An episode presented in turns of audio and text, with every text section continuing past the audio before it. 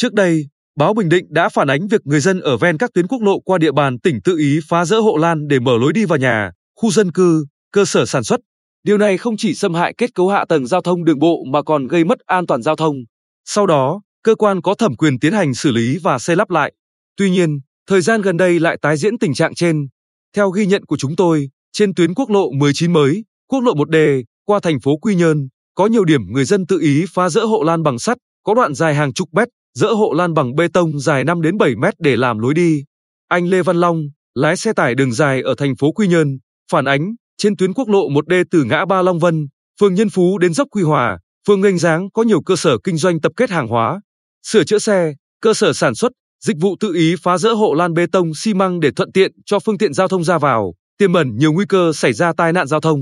Tại các điểm này, mỗi khi những chiếc xe lớn dài hàng chục mét ra vào là chiếm toàn bộ lòng đường, gây cản trở, ùn tắc giao thông.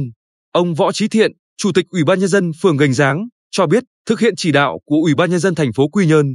phường đã chủ trì phối hợp với đội trật tự đô thị thành phố và các đơn vị liên quan tiến hành kiểm tra phát hiện 9 điểm bị đập phá hộ lan cứng để mở lối đi trên dốc quốc lộ 1D trên địa bàn phường Gành Giáng. Yêu cầu các hộ phá rỡ hộ lan khôi phục lại theo hiện trạng ban đầu và họ đã chấp hành. Ông Thiện nói, nếu tình trạng này vẫn còn tiếp diễn, phường sẽ báo cáo Ủy ban nhân dân thành phố, chi cục quản lý đường bộ 3 xem xét xử lý, sửa chữa nhằm đảm bảo an toàn giao thông.